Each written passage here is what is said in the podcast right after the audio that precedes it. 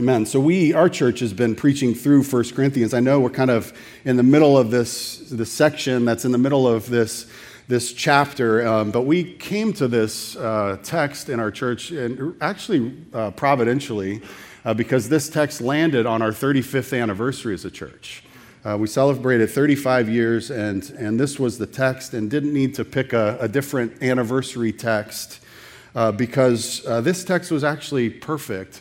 Uh, because in the end, it's, it's all about how to build churches, right? In, in the flow of Paul's thought, uh, he has, he's made a transition, and maybe if you're familiar with 1 Corinthians 3, he started with an agricultural metaphor. He's just finished talking about how, how he plants and Apollos waters, but God causes the growth. He says that you are God's field, and we are the laborers, we are the workers. And then in verse 9, he says, You are God's field, and then God's building. And so he switches to this architectural metaphor, and, and, and that's kind of the headspace that he, he takes them into, thinking about buildings. And I can tell you that I'm not.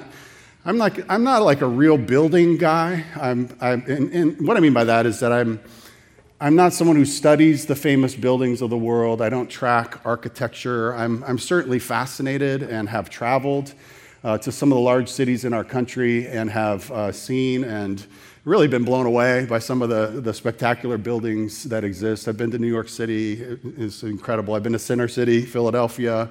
Um, I've been to, my dad and I were at the, um, at the World Trade Center just months before they came crashing down. We went to the top, uh, to the view of the world, and, and saw that. Um, I've been to, certainly seen uh, Westminster Abbey and, and other places uh, on, on a trip from uh, that my son and I took, we took to Africa. We went to Uganda to serve some village pastors. We laid over in Dubai on the way home. Um, and we spent the money to go to the top of the Burj Khalifa, which I think is still the tallest building in the world. Um, so buildings have factored into my life. I've seen the, the cities in the south and, and out west. But what's fascinating to me is, is how God has created the world. And if you think about it, He's created building materials that essentially last and keep their shape and will endure for centuries, if not thousands of years, if they're not acted upon in destructive ways from the outside or from the inside, right? These structures are, are impressive and beautiful, and the ones that are, are well made, you can imagine. There are buildings in our, in our world that have lasted for thousands of years because of the construction materials and the way that God has made them. As long as they're not uh, influenced by outside forces, for example, planes hitting them, uh, or inside destructive forces, water, rot, fire. Uh, the way that God has made construction materials, they will last, they'll keep their shape uh, for even thousands of years. And again, this is, this is kind of the, the headspace that Paul wants us to be in when we think about the church. We think about the church in general and then local churches in particular. And I think that, that in this passage, this is what we learn. One of the things that we learn, we'll let this statement kind of guide us this morning. And it's this by God's grace, we must build local churches on Christ and with Christ and for Christ. I think that's, that's what emerges out of the exhortation that, that Paul makes. One of the things that we learn here, if we want to honor God, if we want to last, no matter what changes around us, if we want what we do here in our local church to reverberate into eternity, how we build local churches matters. It matters to God. And by God's grace, we, we must build local churches on Christ and with Christ and for Christ. And I know that you and your leaders do want to honor God. And I do know that, that here at BGC, you want to last no matter what changes around you. And I know that you, you want what you're building together to reverberate into eternity. So, Let's look at this first part. We must build local churches on Christ. And what I mean by that is that kind of connects to that foundation language that he's using, right? Look at verse 10 again. He says, According to the grace of God given to me, like a skilled master builder, I laid a foundation. and someone else is building upon it, let each one take care how he builds upon it, for no one can lay a foundation other than that which is laid, which is Jesus Christ. Now, there are a few things to note here. First, Paul draws attention to the grace of God that was given to him. And we shouldn't skip over that. He says, by God's grace. And, and of course, it was amazing grace that Paul received from God because he was the world's premier church destroyer, right? He was the one who went around uh, destroying this sect that was growing up around a crucified and resurrected Messiah. Paul hated the church. Paul was persecuting the church. Paul was thrilled the day that he got letters from the high priest to take his hatred on the road, the road to Damascus, to be precise. And, and he was aggressively seeking to destroy what Christ had established until what? Until he saw Jesus face to face. And do you remember what Jesus said to him? He said, Saul, Saul, he didn't say, Why are you persecuting my church? He said, Why are you persecuting me? Right? Because the church is, uh, with Christ as the foundation, Christ is so united to and connected to his church that he said, You're persecuting me. But, but don't miss the grace of God. When he says, By the grace of God, that's not a throwaway statement to start a sentence for Paul. You can imagine him stopping his pen at that moment with tears in his eyes once again. That God didn't eviscerate him on the spot. That, that God wasn't repulsed, that, that Christ wasn't repulsed by him because of his, his failures and his sins and his attacks on Christ. That Christ loved him and turned this church destroyer into the church planter like the world has never known. Amazing grace, right? By the grace of God, he, he says, I, I was a master builder, so he moves on to this idea of, of the foundation. And again, he laid the, the, the foundation in this local church. He's writing to the Corinthian church. And he says that that foundation is Jesus Christ. And that's the second thing to note because there can be no other foundation. It's important to see that Paul doesn't, doesn't allude to the fact that there were options for which to build a foundation uh, that, that a church would be built upon. Uh, he's, there, there is no other option, is what he's saying.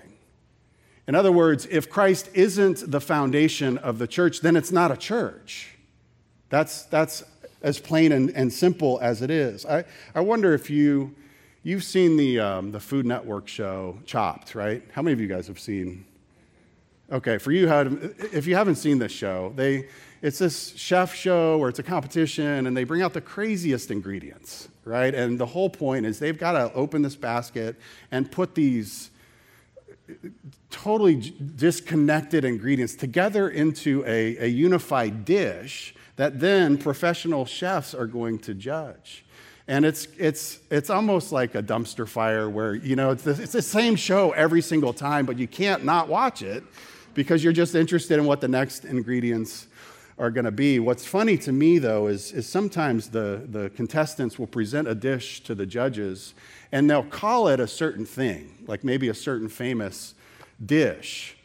Uh, you know, so for example, they might say, Tonight I have made for you a red licorice blackened squirrel gumbo over Fruit Loop uh, infused potatoes, right? And, and then the judges will like eat the, the red licorice blackened squirrel gumbo, and then they'll try to, to judge it based on its taste and presentation. But what's funny is sometimes they'll say, they'll say, but wait a minute, it's not a gumbo though. Like you're calling it a gumbo, but it's not a gumbo because you don't have the Holy Trinity in there and then the roux with the chicken stock, and, and gumbo served over rice. So just to, to, to clear the record. Well, here's, here's my point. Paul's saying, what, what they're saying is that if, if the ingredients necessary for calling a dish aren't in that dish, then you don't call it that dish, right? And what Paul is saying is if Jesus isn't the foundation, it isn't a church. It isn't a church. Let's just get that straight. And of course, we, we hear this, this foundation language um, in places like Ephesians 2 uh, he says in verse 19, So then you are no longer strangers and aliens, but you are fellow citizens with the saints and members of the household of God, built on the foundation of the apostles and prophets who all testified to Christ, and Christ himself being the cornerstone, in whom the whole structure, being joined together, grows into a holy temple in the Lord.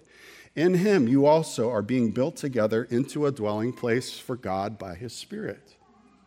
We're thinking about buildings here. And in, in our text, in verse 16, he says, Do you not know?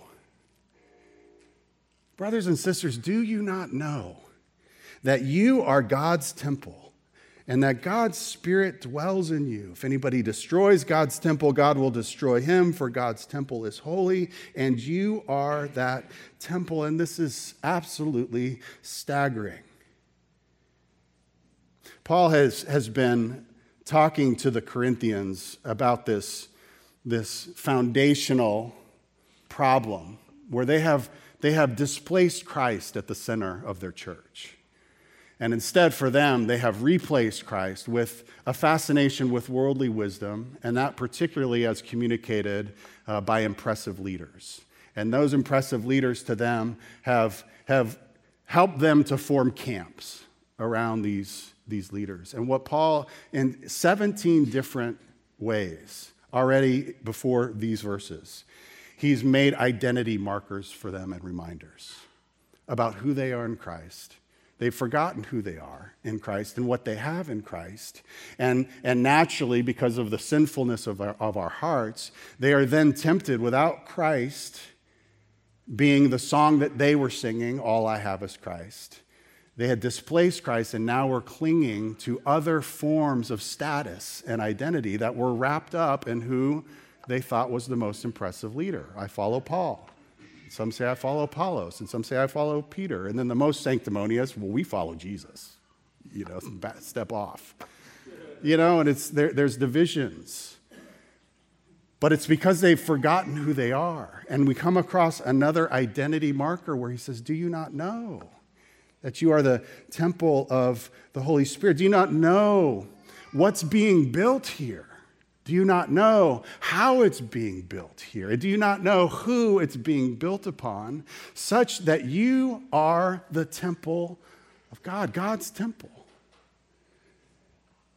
And it's, it's staggering because in, in this phrase, this is one of the phrases that Paul reminds them of what separates Christianity from every other religion in the world because every other religion has its God, and that God has its temple, and, and that God's requirements for worship and or sacrifice. And of course, the only true God, Yahweh, the creator of the heavens and earth, also had a tabernacle and then a temple in which he would dwell among his people and where he would be worshiped. The temple was where heaven met earth, the place on earth where the very glory of God dwelt. But what nobody ever foresaw was that the temple and all of its holiness and worship and access to God all pointed to Jesus. Uh, Kenny and Jay Ross and I just heard Jonathan Pennington preaching on this. Jesus, who, who was the Word, and the Word who was with God and the word who was God. And when John 1:14 says, "And the word became flesh and dwelt among us or tabernacled among us," the world changed. The world changed. In one way, because all of the presence and power and place and glory and location of worship and access to God was now in a person, not in a building.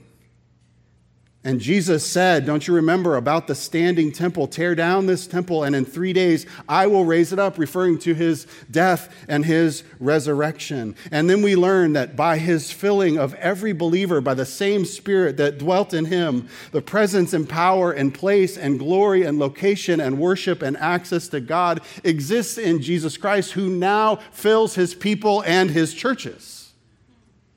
This is what Paul's saying. Do you not know?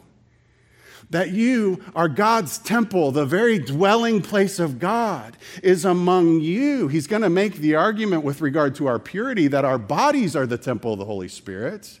But here he's referencing the local church as the very temple of God. And And this changed the world because this sent Christianity global. Because now churches would be planted and spread throughout the entire globe. Churches where even when two or three gather in his name, what does it say? He's present, right? So the foundation of the church must be Jesus Christ. And for every true church that has Jesus Christ as its foundation, we are God's temple. So that's so by God's grace, we must build local churches on Christ, on the foundation that is laid, that is Christ. And secondly, we must build with Christ.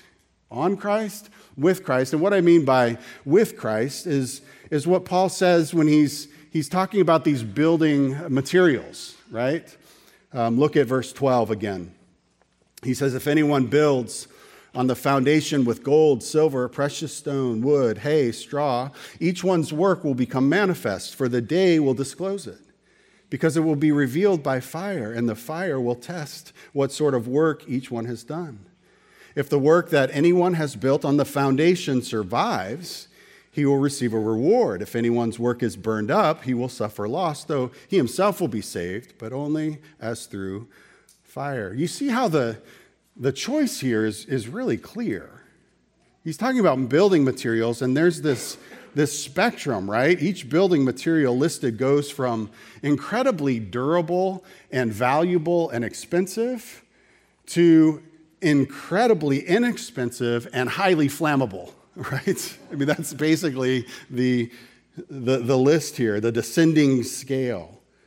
And one thing that's, that's important to understand about this text uh, also is that Paul ultimately is talking about leaders in the church. He has said that, that you, the church or the field, and the, the leaders are, are simply workers. We're only servants, he said, that have been given an assignment by God Himself. And here, the church is the building, and the leaders are the building.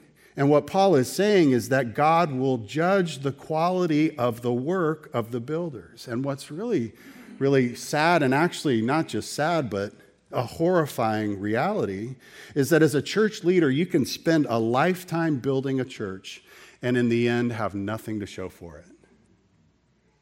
Uh, that's, that's the implication here. That's what Paul is saying. The fire on the day of the Lord is a metaphor for the testing of the durability of what was built and the proof of the, the materials that the church was built with.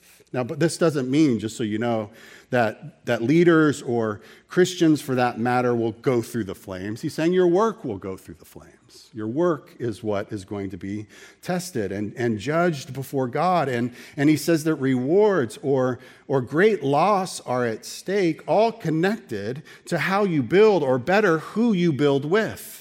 Because if wood, hay, and stubble goes up in the flames into nothing, then the question becomes well, then what is the gold, silver, and precious stones? If I were to poll you today, everybody get out your phone, it's going to be text this number for yes, text this number for no.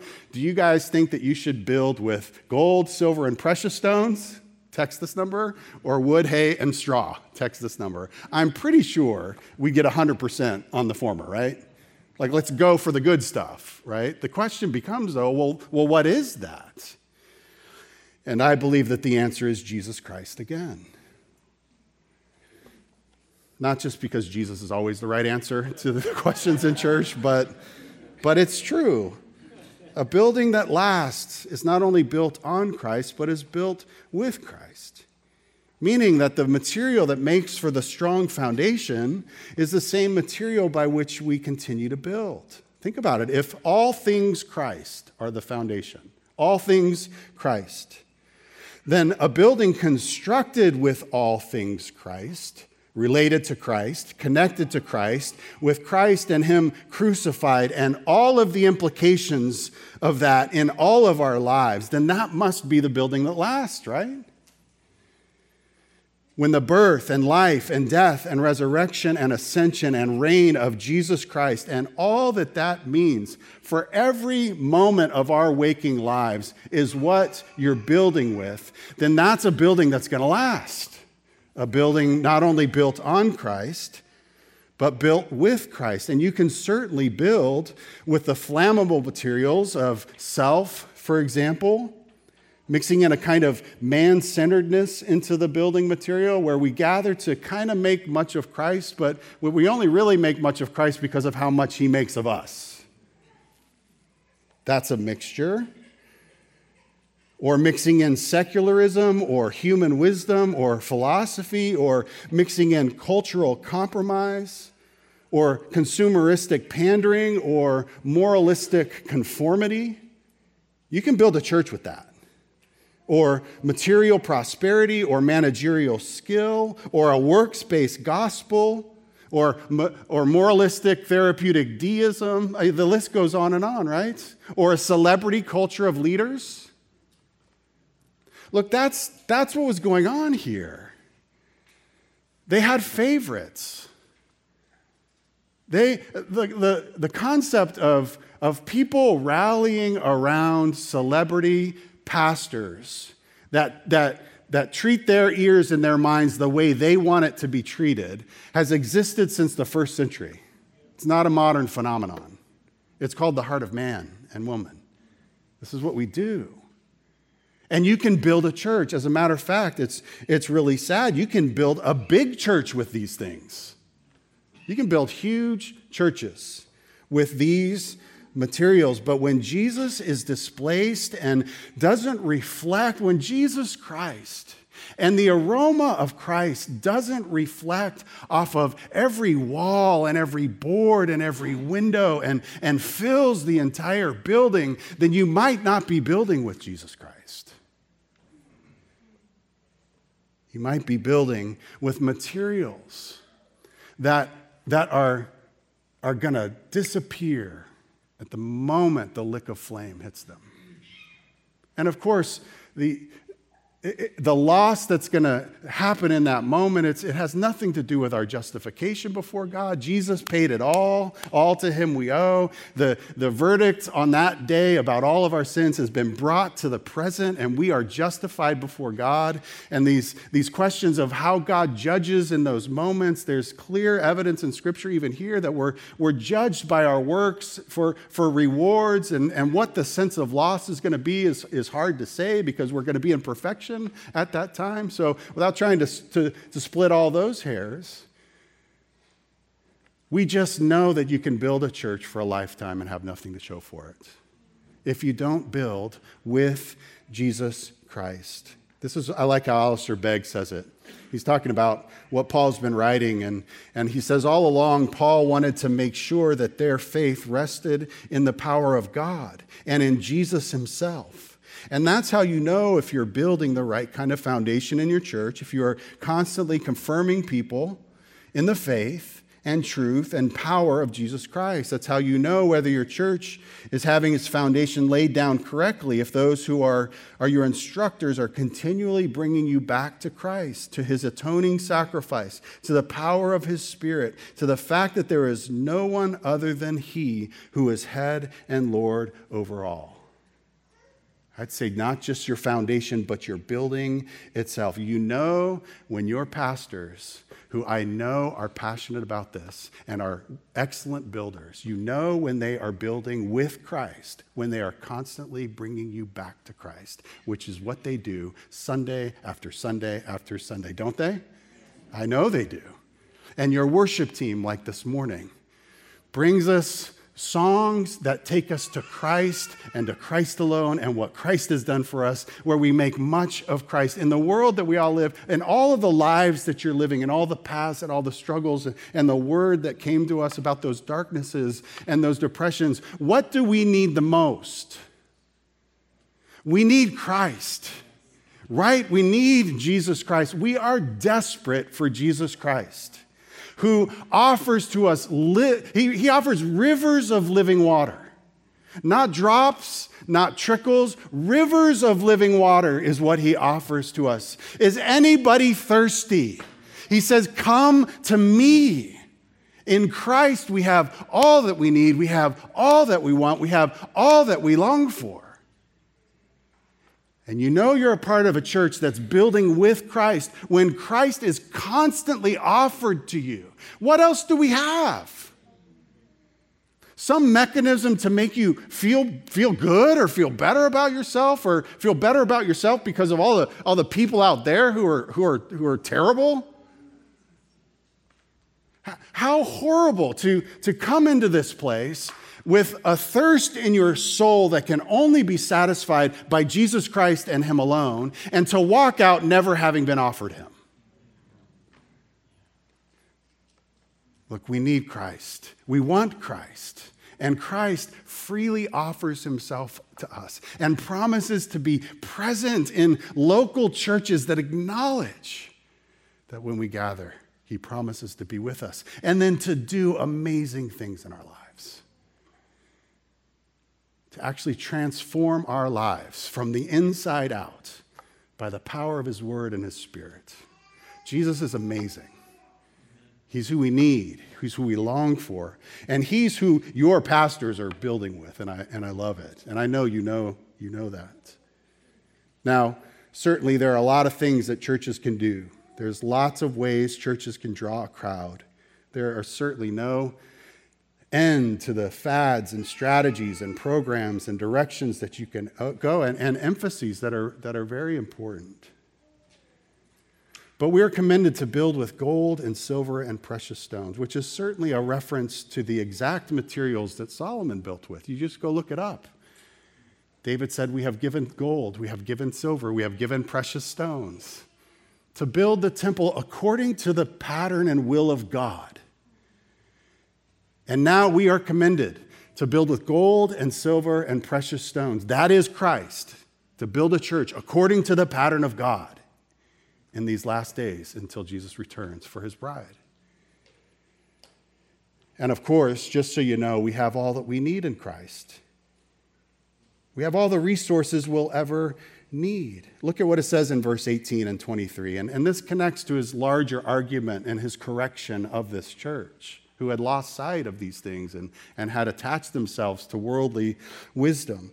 He says, Let no one deceive himself. If anyone among you thinks that he is wise in this age, let him become a fool that he might become wise. For the wisdom of the world is folly with God, for it is written, He catches the wise in their craftiness. And again, the Lord knows the thoughts of the wise that they are futile. So let no one boast in men, right? That's his, his command, his argument throughout. But then he reminds them, For all things are yours whether Paul or Apollos or Cephas or the world or life or death or the present or the future, all are yours. And you are Christ. We belong to Christ, and Christ is God, belongs to Christ. Brothers and sisters, what resources in that sentence then are we missing? What, what resources do we not have? What secret is there to building churches that exists out there that we haven't found yet? According to the wisdom of the world and the metrics of the world's success. When all that we have, we have all that we need in Christ. All that we have, or all he says, is yours, whether Paul or Apollos. It's, it's just incredible what Christ gives to us and offers to us, such that when we build with Christ, we're building according to his word. And here's the third thing by God's grace, we certainly must build local churches on Christ and with Christ and finally for Christ. And it's interesting because if you, if you think about kind of the, the flow of what he's, he's saying here and, and capture it in a word or two, I think one word that you could pick is quality. Right? He's certainly talking about quality and, and how we're being built which is interesting to a, a, culture that really loves quantity, right? We're, we're the more generation, more, more, more. But he's, he's talking about quality, and then I think you could say the word eternity. Because he talks about this possibility of building a work that survives the flames. And that's really intriguing to me. Because we know that the, the first option doesn't survive the flames. And you have nothing to show for it. In a sense, it's eviscerated, it's gone, it's, it disappears in the flames. But he talks about a work that survives the flames, meaning there's a possibility of building in such a way that reverberates into eternity. Because how you built survives the flames. And he, and he talks about somehow we, we can be rewarded by Christ for a job well done when he's the one that provided the grace in the first place for us to do the job well done right? So that's the conundrum with rewards in heaven where if if I, apart from you from me you can do nothing jesus says right? And then he says do all these things and i'm going to reward you. And then there's that whole idea of rewards. Does anybody here know what those rewards are going to be? If you do can you tell me afterwards because I've lived my whole life as a boy intrigued by this concept of our Heavenly Father offering us eternal rewards for things we do here. If someone could come up here and tell us, look, for every dollar that you gave to your church today, let me explain to you what that's going to get you for all of eternity, and then told us the answer to that, how would that change your motivation for giving, right? And that's Jesus' whole point. He's like, don't store up, you know what I'm talking about. So when he talks about rewards, he gives us the grace to obey him and to, to do the things he's called us to do, and then tells us that he's going to reward us, which is fascinating, isn't it? It's thrilling. It's thrilling to think that what we're doing with our lives matters to God and matters for eternity. And we forget that so often, don't we? We're living our lives for the glory of Christ. You are building this local church for the glory of Christ, who is watching and is eager to reward you because this is the kind of church that's going to survive the flames because you're building on Christ and you're building with Christ and you're building for the glory of Christ. It's amazing to think, isn't it? This is worth our lives, brothers and sisters. I am giving my life to this. And your pastors are giving their lives to this. And it's a worthy thing to give your life to, something that will last into eternity. So let me ask you, those of you who are, are committed here, and if you're new or if, if you're considering the claims of Christ and, and you're, you're checking it all out, and maybe this is all new to you, let me just tell you please know that, that in Christianity, it's all about Jesus. We're the ones that mess it up and make it about so many other things. Don't look to us, look to Jesus. Our, we're at our best when we're pointing at Jesus. But it's all about Jesus. Christianity is not a religion, it's a relationship with a Savior who offers Himself to you to forgive you of all of your sins, yes, but then to transform your life and to walk with you and dwell with you and change everything about you from one degree of glory to the next. I'd, I'd encourage you to consider Christ. Consider Jesus if you haven't this morning. The rest who are committed here, I, I just wonder what, what kind of church are you building here? What kind of church do you hope to build here? And again, certainly this text is directed towards leaders and how leaders will choose to build and what will last or not. But to the degree that that, that sense that we're all in this together, do you understand the building project that's happening here? Do you see your local church the way that Jesus does? And again, there's a tremendous warning to those who, who seek to tear down the church. You can certainly actively tear down a church with, with a lot of different things with heresy, with compromise, also with division and pride, which is going on here. He says, for all of those who, who tear down the church, it says, God will tear you down. It's interesting. I was studying for this text while in my own time with the Lord, I was reading through Jeremiah. And you know, Jeremiah is just horrible. I mean, it's, it's, the, it's all the failures and the prophecies about the Babylonians coming and, and conquering and eventually destroying the temple and burning it down, but, it, but it's all flavored with this is your fault. Like we've been war- I've been warning you, I've been warning you, I've been warning you. And even Jeremiah, they trash him and, and mistreat him because he's the true prophet of God. And you finally get through all of this, and you know what the last two chapters are all about? God destroying Babylon. There's this fascinating thing where it's as if, I mean, God's the one who like told Babylon to do this, right? I mean, he's kind of there, God's instrument for uh, punishing his people. But God says, look, you tore down my temple. And I have some things to say about you. There will only be dust one day where you stand. And he just trashes and thrashes Babylon. And there's a part that's like, yeah, finally. You know what I mean? It's like, like God is a just God. He will destroy those who are intent on tearing down his temple, which includes now local churches. And the destructive effect that can happen because of sin. But let's, let's, let's wrap this up and kind of close where we began, thinking about buildings, well known buildings around the world. We all know that there was a time, we think about the temple.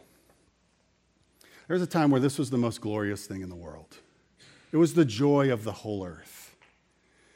And the materials, when it was built, uh, were perfect, and the glory of God filled the temple in ways that, that are simply unimaginable to us.